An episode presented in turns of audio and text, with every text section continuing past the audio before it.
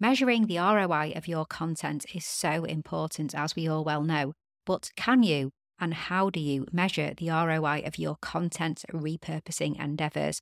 There's no one size fits all strategy, but there are ways you can measure your repurposed content, so keep listening to find out how.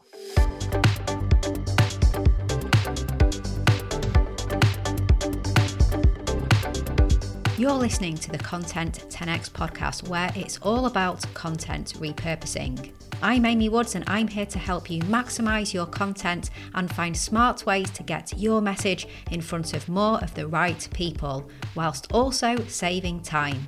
Let's get started.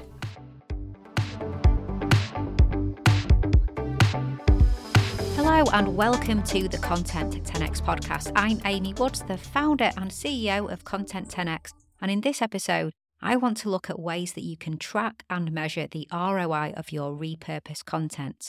Now, once you've got your head around the multitude of metrics tracked by measurement and analytics tools, and how you can correctly attribute conversions and sales to individual pieces of core content, you might be wondering how do you do the same for your repurposed content?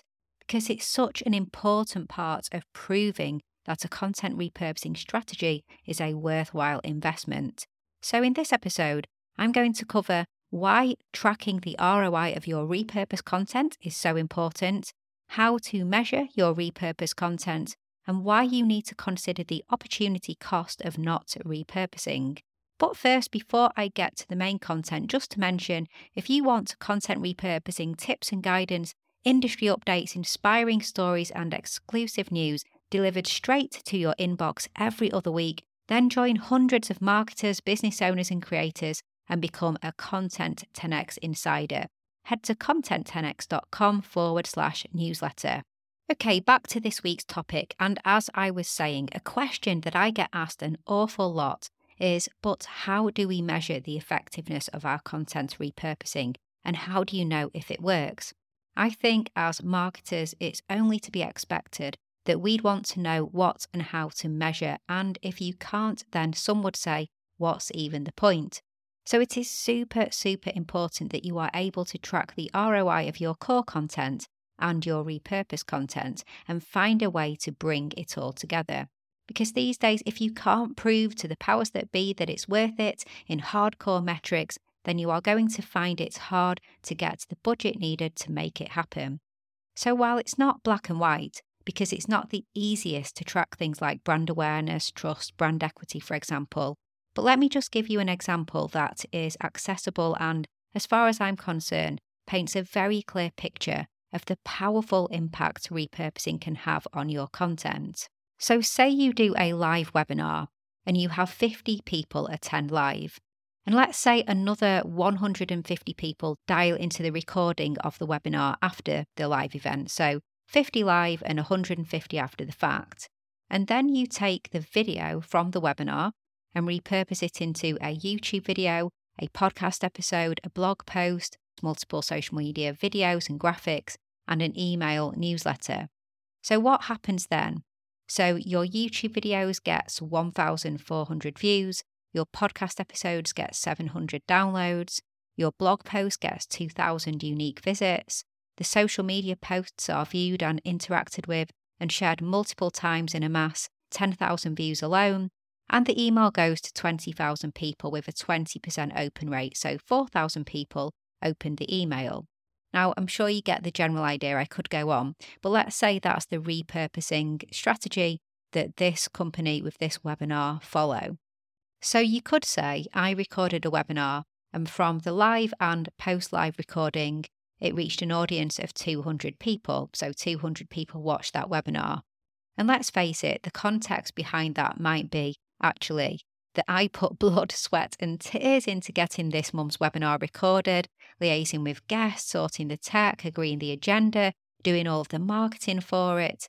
And 200 people watched it without repurposing, and that's where it ends. Or through your content repurposing strategy, as I just explained, your webinar content got in front of 18,000 people. Now, I'd like to reference the podcast episode that I did recently with Jonathan Bland, who is the co founder of demand gen agency OmniLab. And Jonathan gave a similar example in our conversation. And he said something great that I'm going to quote word for word now.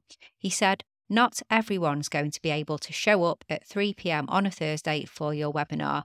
They're just not. People are busy. So, to not give them the opportunity to consume some of that content in a smaller format is crazy. And I agree with him, it is crazy. So, you can hear more on that episode if you head to content10x.com forward slash 277. I'll put the link in the show notes, but he talks about exactly how they repurpose and get more views and eyes and ears on their webinars. So, I think it's clear that without doubt, you can get your content in front of more people and you can measure that by measuring how your repurposed content performs. Also, consider it's not just the vanity metric, some would say, of views and listens and reads, but what did it do for the business as well? So, did you get any sales or any sales calls? So, you need to make sure you are tracking those measurements too.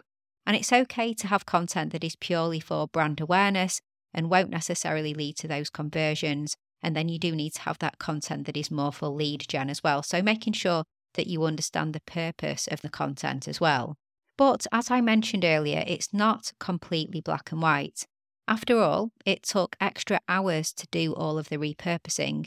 Those extra results didn't happen with no extra effort. Of course, they didn't. So, you need the skills and the expertise to write that blog post and the email, to select the video clips, to produce a podcast, create eye catching videos and graphics, and so on, that takes a lot of extra time. But I have a few things to say on this. Firstly, consider that repurposing all of this content removes the pressure of coming up with brand new ideas for all of those channels all the time. It helps you, one, to be clear in your messaging across multiple channels, and being clearer on your message helps with building your brand and building trust. And two, it helps you to scale on those channels that you choose to scale on. And three, it provides space for ideation, helping you to focus on quality core content and therefore quality repurposed content thereafter. Also, consider the opportunity cost of not repurposing and getting on the hamster wheel and creating another webinar that will not be repurposed as well. So, let's say you have a set budget and you invest in two webinars both of which got 50 live views and 150 post live recording views. So both webinars are seen by 400 people together. Or you use the same budget, 50% on one webinar and 50% on repurposing it. We've already been through the numbers. You'll connect with way more people than 400 people. So it just makes a lot of sense. So, in conclusion, it's so important to track the ROI of your repurposed content which you can do through the same measurement and analytics tools as you track your usual content on the platform that you publish it on. And when you start measuring your repurposing efforts, look at it at a campaign view. So get the data from the core content and the repurposed content and pull it all together, and you'll be amazed at the results. Okay, so if you need any help with your content repurposing, we offer a fully done for you content repurposing service for B2B businesses just head to content10x.com forward slash services to find out more about what we do and how we might be able to help you.